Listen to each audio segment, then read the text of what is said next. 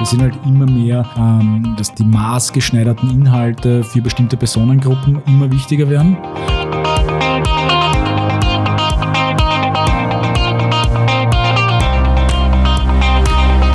Hallo und herzlich willkommen zum Healthcare Marketing Changers Podcast, kurz HMC. Mein Name ist Dominik Flehner. Mein Name ist René Neubach. Hallo.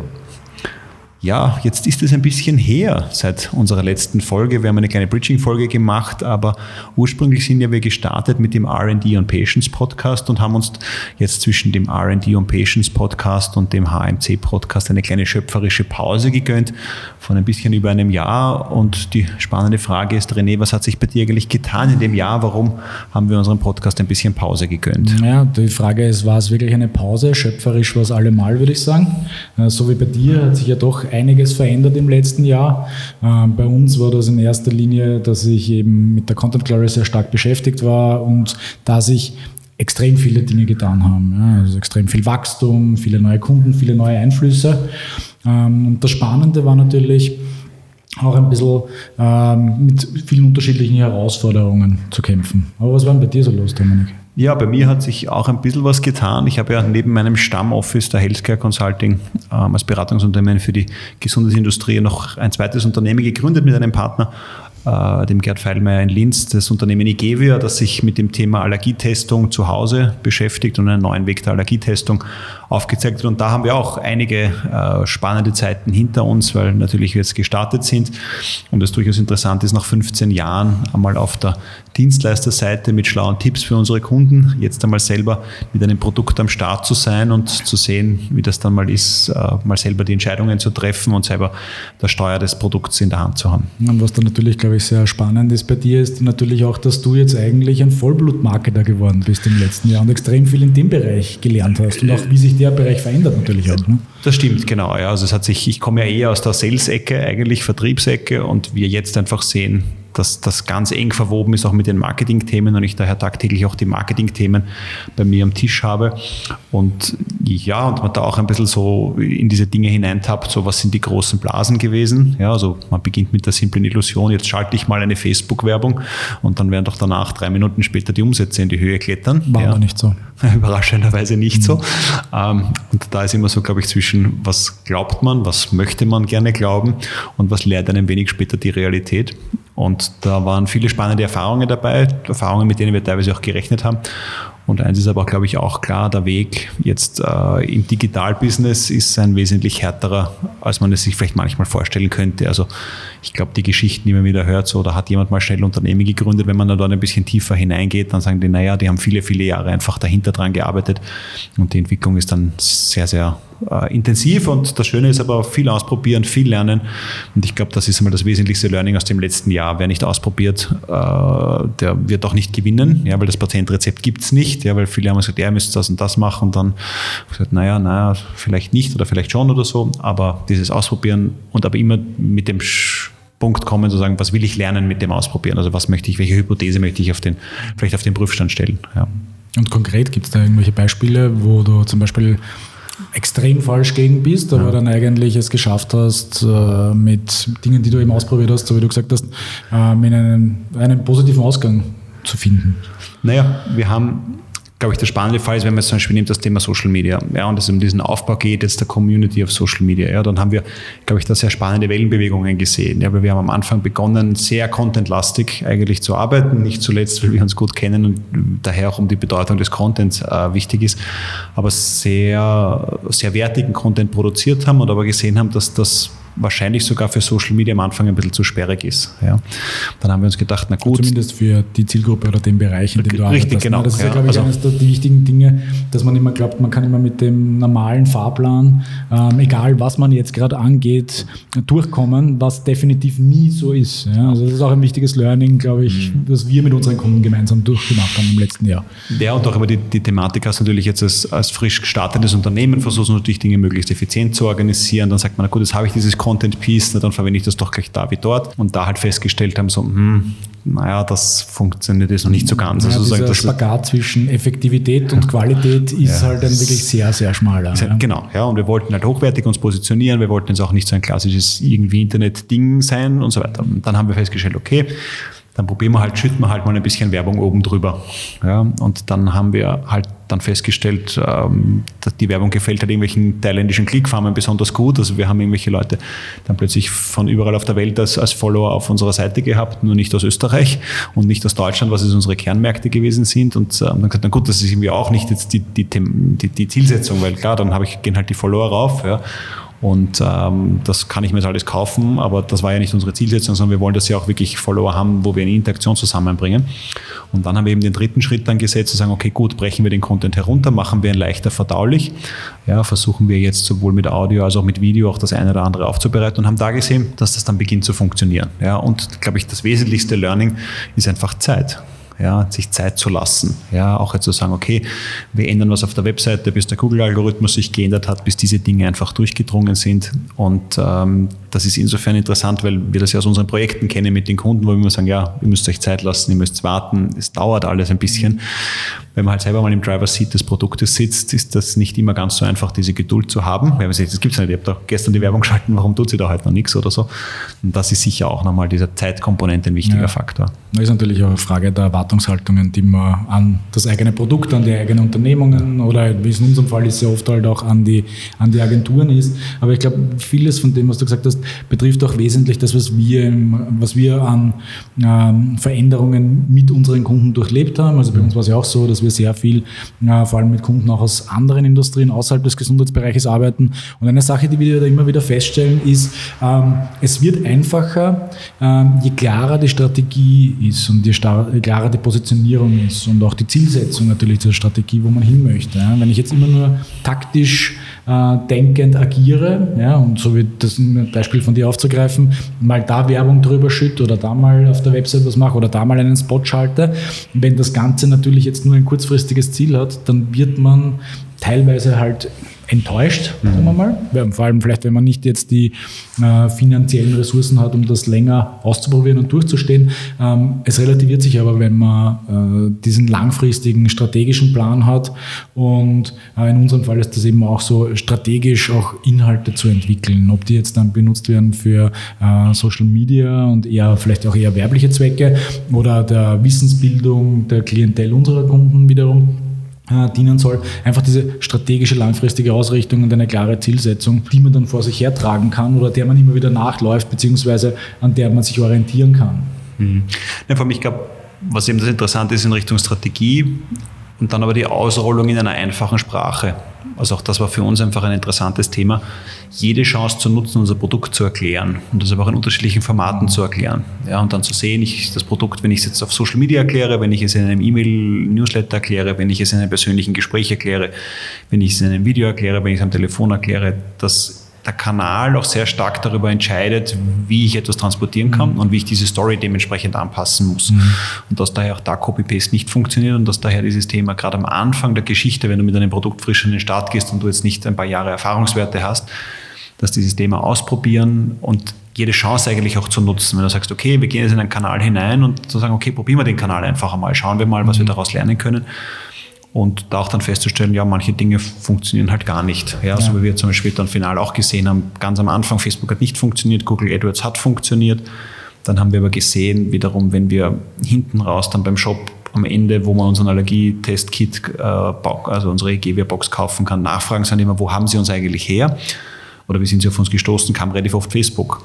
Ja, also auch da zu sehen, also sagen sinngemäß, wir haben dort Imagebildung, aber vielleicht nicht den direkten Kaufabschluss. Wenn aber jemand sich final dann fürs Produkt entscheidet, erinnert er sich trotzdem daran, dass er es irgendwo auf Facebook gekauft hat. Also diese Customer Journey auch nochmal festzustellen und äh, zwischen Dinge, die ich direkt messen kann, klassisch Conversions, ja, die mhm. natürlich im digitalen Setting oft sehr verlockend sind, weil mhm. ich kann ja alles messen, nur die Frage ist immer, messe ich das Richtige?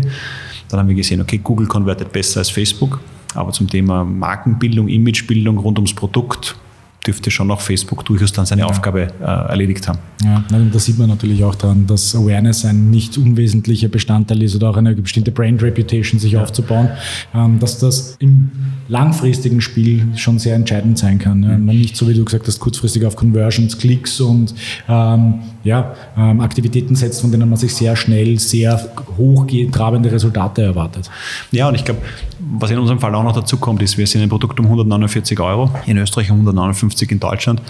Und man darf halt auch nicht vergessen, es ist nicht so ein, ich nehme es halt mit, Wurstsemmel, äh, Kaugummi-Produkt. Ja, wo ich sage, na gut, okay, wurscht, wenn ich da jetzt 9 Euro ins Hand gesetzt habe, ist egal, bei 149 Euro beginnen die Leute zu überlegen. Und da wissen wir ganz klassisch aus der Markenkommunikation, ich brauche Berührungspunkte 6, 7, 8, 9, wenn ich mit Marken interagiere, bis ich mit so einer Kaufentscheidung durchringen kann. Ja. Und ähm, das ist sicher etwas, was wir jetzt gelernt haben, was wir gesehen haben, diese Geduld. Und es gibt uns auch schon lang genug, dass wir diese acht, neun Touchpoints einfach zusammengebracht haben. Ja. Aber wenn wir jetzt sozusagen auf deine Seite nochmal rüber, rüberblicken, die spannende Frage wäre, weil du gesagt hast, du hast mit unterschiedlichen Branchen jetzt gearbeitet. Waren da jetzt, sage ich, Learnings dabei? Was machen andere Branchen so, dass es in die Healthcare-Branche übertragbar ist? Ja, es ist, funktioniert da wirklich immer so, dass Healthcare so ganz anders ist als alles andere. Was waren da so deine Erfahrungen jetzt aufgrund der Projekte im letzten Jahr?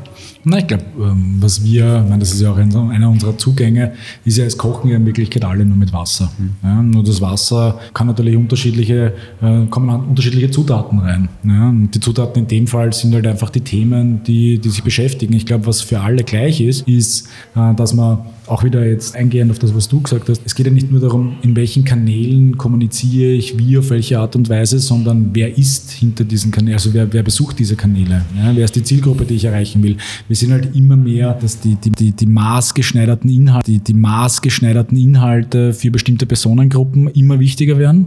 Äh, gerade in anderen äh, Branchen gibt es dann teilweise auch noch tatsächlich diese Segmentierung, die man dann auch vornehmen kann. Das ist in der Gesundheitsbranche oft vielleicht nicht so einfach, vielleicht auch mit den, ähm, vielleicht jetzt nicht die finanziellen Mitteln, aber die Ressourcen, die sonst zur Verfügung 23 verschiedene Ausprägungen einer bestimmten Patientenzielgruppe und mit denen muss ich auf 15 unterschiedliche Arten und Weisen kommunizieren. Das funktioniert dort vielleicht nicht ganz so gut, ja, weil einfach der Aufwand dafür zu groß ist mhm. und der direkte Nutzen nicht messbar ist, was auch irgendwie verständlich ist, abgesehen jetzt von dieser Imagebildung, Awareness-Themen, die da dahinter stehen. In anderen Branchen, wenn es dann schon sehr stark in Richtung B2B und, und direkten und indirekten Verkauf geht, merkt man schon, dass diese maßgeschneiderten Inhalte angepasst eben an die Zielgruppe sicher einer der Trends sind, die wir zumindest als Anfragen bei uns sehr stark erkannt haben im mhm. letzten Jahr. Und wie habt ihr dann, sage ich, wenn man es auf die einzelnen Kanäle runterbricht, diese Thematik, die wir jetzt, sage ich, in der Personalberatung zum Beispiel sehen, dass Xing sich total verabschiedet eigentlich, wenig Relevanz hat, ja, oder weniger oder eine Relevanz verliert, so muss man es formulieren. Und aber zum Beispiel LinkedIn jetzt gewinnt, auch im Sinne von Meinungsbildung, was dort passiert etc. Wie weit seht ihr das auf der Content, Content Glory Seite? Mhm. Also das ist also nachdem wir immer noch den Großteil unserer Kunden in Österreich haben, da ist das, äh, das ist eigentlich schon weiter verbreitet als vielleicht noch in Deutschland, so in diesem deutschen, wie man so schön sagt, klassischen Mittelstand. Ja, also das sind Unternehmen, die schon trotzdem signifikante Größen haben, ja, äh, wo die vielleicht mit 100.000 oder mehr Mitarbeitern agieren, ja, aber immer noch zum deutschen Mittelstand gelten, weil sie halt nicht DAX 30 sind. Aber dort ist Xing immer noch sehr weit verbreitet. Was man allerdings sehen muss, ist, wie Xing sich selber entwickelt. Ja, also wenn man so ein bisschen hin hinhört, wie die sich auch selbst sehen, ähm, dann sieht man, dass die sich viel mehr als Recruiting-Plattform und als äh, New Work-Plattform sehen. Ja, ein großes Thema New Work. Ja, das beschäftigt uns ja auch immer wieder, äh, auch in unseren Gesprächen. Aber LinkedIn ja doch mehr eigentlich zu einer sehr breiten Medienplattform und somit auch Werbeplattform geworden ist. Ja und natürlich auch das Sales-Thema bei LinkedIn, wenn man vielleicht also jeder, äh, liebe Zuhörer, der von Ihnen äh, auf LinkedIn registriert ist und vielleicht auch eine Company-Page auf LinkedIn hat oder eine betreut, wird öfter mal sales-relevante E-Mails direkt von LinkedIn bekommen, wo vom sogenannten Sales Navigator die Rede ist äh, und diversen anderen B2B-Angeboten. Die positionieren sich sehr stark natürlich in diese Richtung. Und es ist, muss man auch sagen, äh, legitim, sich mit dem Thema zu beschäftigen. Auch das vielleicht einer der Trends, die wir wir zumindest in anderen Industrien sehen, die Nutzung von LinkedIn als Kanal für die direkte Kommunikation mit den relevanten Zielgruppen. Mhm. Aber was ja interessant ist, also ich, ich, ich, pflichte dem allen bei, was interessant ist, dass es verschiebt sich in der Nutzung auch von, von LinkedIn. Was ihnen aber gelingt äh, bei LinkedIn, ist, das ist trotzdem, ich formuliere es selber spitz, da frei von Katzenvideos halten. Ne? Also es gab ja hin und wieder so erste Personen, die irgendwie so begonnen haben, wie, wie Facebook für, für Erwachsene zu verwenden. Ich formuliere es einfach mal so. Woran glaubst du, liegt das, dass das eigentlich LinkedIn gelingt, da schon eine ganz klare Trennung ähm, jetzt von Facebook zu haben, weil ich meine, die User, du bist auf Facebook, du bist auf LinkedIn, das wäre eigentlich der gleiche, gleiche Inhalt. Gibt es ein ungeschriebenes Gesetz, weil ich unterschreibe nicht vorher, dass ich keine Katzenvideos poste? Es gibt eine Vermutung und etwas, wovon ich überzeugt bin. Das eine ist die Vermutung, nämlich ein mittlerweile recht gut funktionierender Algorithmus auch bei LinkedIn man darf nicht vergessen, hinter LinkedIn steht Microsoft. Ja, und das ist Microsoft eigentlich. Ähm, und andere, äh, der andere Faktor, von dem ich überzeugt bin, ist, dass man einfach jetzt keine Ressourcen reinsteckt, in Katzenvideos auf LinkedIn zu posten, weil das Engagement nicht da ist und somit eigentlich auch der Nutzen nicht gegeben ist dadurch. Also der Content Aber, dreht sich selber automatisch wieder ab, es geht genau, das also ich glaube, dass es eine bleiben. Mischung aus ja. beiden ist. Ja. ja. Von einem bin ich überzeugt, vom anderen denke ich, dass er, dass er jetzt schon äh, teilweise zum Tragen kommt und sicher noch viel stärker. Also man muss sich nur anschauen, wie oft sich der LinkedIn-Feed ändert. Ja, also eigentlich mhm. jedes Mal, wenn man refresht, also das ist schon ähnlich wie auf Facebook, also es wird immer strenger. Ähm, deswegen ist es auch wichtig, äh, Content zu erstellen, auch auf einer Plattform wie LinkedIn, äh, der ein gewisses Engagement erzeugt. Und man mhm. sieht, man kriegt extrem viel Engagement und das Engagement ist qualitativ sicher hochwertiger als jenes auf Facebook, wenn man das mhm. jetzt einmal so äh, stehen lassen kann, aus Unternehmenssicht jetzt natürlich. Mhm. Etwas, das aber extrem wichtig ist für das Engagement auf LinkedIn, ist Video. Also native Videos auf LinkedIn sind halt einfach momentan, da sollte man eigentlich fast nicht vorbei, dran, äh, dran vorbeigehen als Firma, weil die einfach momentan das Züngeln an der Waage sind zwischen Engagement und Nicht-Engagement oder auch Sichtbarkeit und Nicht-Sichtbarkeit. Um jetzt wieder zurückzukommen, das wäre so für mich der Proof, dass es diesen, äh, diesen Algorithmus tatsächlich gibt, der natürlich ein bisschen ich will jetzt nicht das Wort manipulativ benutzen, aber mir fällt jetzt nichts Besseres ein dazu, ähm, der natürlich das schon sehr stark steuert. Wenn man uns jetzt unsere Gespräche vor einem Jahr anhört und heute anhört, hat sich da natürlich einiges getan. Also gerade was LinkedIn betrifft, also wenn jetzt die zwölf Monate Entwicklung haben da sicher einiges mit sich gebracht. Wie, wie, glaubst du, dass es weitergeht? Auch wenn ich jetzt sage, okay, ich sitze im Marketing, ich muss da ein bisschen entscheiden, in welche Kanäle gehe ich hinein. Äh, jetzt auch wiederum, jetzt bin ich wieder, zurück in die Gesundheitsindustrie, dieses Thema Engagement mit Ärzten Siehst du schon Beispiele, wo es wirklich gut gelungen ist, mit Ärzten hier Engagement äh, einzugehen, auch aus Sicht der Pharmaindustrie? Oder es ist halt jetzt eher ein Kanal, jetzt äh, gehe ich in den Bereich zum Beispiel der plastischen Chirurgie hinein, wo einfach jetzt sich Ärzte selber gut darstellen und dafür eigentlich LinkedIn verwenden, mhm. aber weniger als eigentlich so ein Industrie-Ärzte-Engagement äh, stattfindet. Naja, du weißt, ich, ich, ich, ich dirigiere gerne die Unterhaltungen weg von Taktiken und hin zu etwas Größerem. Ähm, würde ich auch in dem Fall machen, weil ich, ich glaube, die Taktik wieder definiert durch, äh, durch eine zugrunde liegende Strategie äh, und auch eine anständige Zielsetzung. Auf das komme ich ja auch immer wieder zurück. Und das ist auch das, wo wir unsere Kunden, egal innerhalb oder außerhalb der Gesundheitsbranche, immer wieder auch zurückholen müssen. Ja, weil das klassische, ich möchte jetzt eine Facebook-Page haben, bitte helfen Sie uns. Ähm, das erstens einmal wird es da keinen Erfolg geben. Äh, und zweitens einmal ist es auch, ja, sinnlos. Sagen wir es mal, wie es ist. Ähm, deswegen glaube ich eher, es wird darum gehen, wo man wirklich Kommunikationsstrategien erstellen kann, die einfach langfristig äh, Früchte tragen. Ja? Und die Kanäle kommen dann von ganz allein. Und ich glaube, einer dieser Trends, die man wahrscheinlich in diesem Bereich sehr stark sieht, man kommt unweigerlich immer wieder zum Thema Employer Branding hin. Ja, weil jede Initiative, Kommunikationsinitiative, die ich habe, geht immer wieder dorthin. Das ist natürlich auch für Firmen in der Gesundheitsindustrie sehr wichtig. Und jetzt auf deine konkrete Frage einzugehen, äh, Taktik im Gesundheitswesen, ja, auch das hängt aber eigentlich wieder zusammen mit einer, ähm, mit einer umfassenden inhaltlichen Strategie, die man aufsetzt, nämlich wie erstelle ich Inhalte und mit wem erstelle ich Inhalte. Und da ist die Zusammenarbeit mit Ärzten natürlich jetzt in, in, in zweierlei Hinsicht relevant. Auf der einen Seite mit Ärzten gemeinsam Inhalte zu erstellen. Das erhöht die Seriosität des Inhalts natürlich, äh, die Glaubwürdigkeit und Gleichzeitig sind das aber auch Multiplikatoren. Und das ist, glaube ich, ein wesentlicher Bestandteil, der sehr oft übersehen wird, ja, wenn es zum Beispiel um klassische, weiß ich nicht, äh, medizinische Fortbildungen geht, ähm, dass die Inhalte darüber hinaus auch gehen. Und wir beschränken uns in der Arbeit mit unseren Kunden eigentlich überhaupt nicht nur auf Expertenwissen aus dem, aus dem reinen Fachbereich der Ärzte, sondern für uns sind Experten dann teilweise eben auch Patienten oder Pflegepersonal. Und in, diesem, in, dieser, in, in dieser Kombination entsteht, entsteht halt Expertenwissen, das jetzt nicht so konzentriert ist, sondern eher ein umfassenderes ist. Mhm. Aber du hast das Stichwort Engagement gebracht, ja, und das ist ja für mich auch nochmal eine spannende Frage eigentlich. Jetzt ich vergleiche jetzt nochmal Facebook und LinkedIn. Was ja für uns ganz interessant ist, jetzt gehe ich auch nochmal zum eigenen Unternehmen Egevia zurück, dass wir dort sehen, Engagement zum Thema ich like, ich share oder was auch immer, funktioniert auf Facebook verhältnismäßig gut, ja, ist auf LinkedIn sehr, sehr schwierig. Ja, was aber interessant ist, dass wenn ich dann äh, Leute persönlich treffe, ja, das haben sie alle gelesen. Also sprechen mich alle darauf an, so du, ich habe gesehen, postet auf LinkedIn einige Geschichten rund um Egevia. Ähm, also das ist ja, glaube ich, auch nochmal ein spannender Aspekt zum Thema Messbarkeit zwischen scheinbar gibt es hier das B2B-Netzwerk und das B2B-Netzwerk spricht doch einfach, man redet. Ja, also, sagen, also es gibt dann vielleicht auch da die Weiterempfehlungsquote, also man trifft den beim nächsten Termin und sagt, du übrigens hast gewusst, das ist also das ist eigentlich die, die mündlich weitergetragene Empfehlung versus auf Facebook, ähm, dass dort ein bisschen anders abläuft. Das mache ich vielleicht daheim am Abend auf der Couch oder halt zwischen zwei Terminen in der U-Bahn oder so.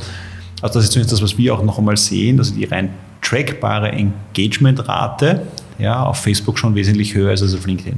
Ja, also da, da, gebe ich da durchaus recht, aber das hat wahrscheinlich auch damit zu tun, ähm, dass du halt wahrscheinlich auf Facebook mit viel mehr Leuten befreundet bist als auf LinkedIn. Ja? Das ist jetzt eine Mutmaßung, die fünf, gar nicht stimmt. Fünf, fünf zu drei, ja. so ungefähr. Ähm, bemühe ähm, Freunde im echten Leben zu haben. Und das sind nämlich auch die Menschen, wollte ich gerade sagen, eben, die du auch im normalen Leben immer wieder triffst. Ja? Auf LinkedIn hat man doch sehr viel auch äh, Kontakt mit Menschen, die man halt nicht immer wieder trifft. Aber ich würde sagen, genau dasselbe ist dort auch der Fall. Ja? Ich glaube, es ist einfach, es ist eine Frage der Wahrnehmung, denke ich. Ja? Also äh, mich sprechen auch die Leute immer wieder auf Dinge an, äh, die wir halt posten als Unternehmer, beziehungsweise die ich dann auch als Individuum ähm, dann wieder share, auf, auf, egal ob das jetzt auf, auf äh, Facebook ist oder LinkedIn ist oder Instagram und ich frage auch gar nicht nach, auf welchem Kanal sie das gesehen haben. Ich glaube, das ist auch jetzt der wichtige, die wichtige Aussage, die ich treffen möchte das jetzt nur auf einen Kanal zu beschränken, wäre wahrscheinlich auch nicht richtig, weil du hast die Sichtbarkeit ja trotzdem über alle Kanäle hinweg. Ja, also wenn du jetzt nicht konkret mhm. fragen würdest, manche denken vielleicht, das war Facebook, weil sie dich sowieso auf Facebook sehen, aber es könnte genauso sein, dass sie es auf LinkedIn gesehen haben. Ne? Also ich glaube, der Kanalmix macht es aus. Und was man halt schon sehr stark sieht, ist diese Verlagerung der klassischen PR in die Online, in, in die Online-Welt. Mhm. Und ich glaube, das ist etwas, das ist ein Thema, mit dem man sich äh, mehr und mehr befasst, vielleicht auch ohne es bewusst zu tun. Ja, weil es ist einfach, es sind einfach Awareness-Themen, es sind Reputationsthemen und das ist das, was ursprünglich die PR eigentlich immer gemacht hat, nur ähm, ist es halt jetzt verlagert in die Online-Welt. Mhm.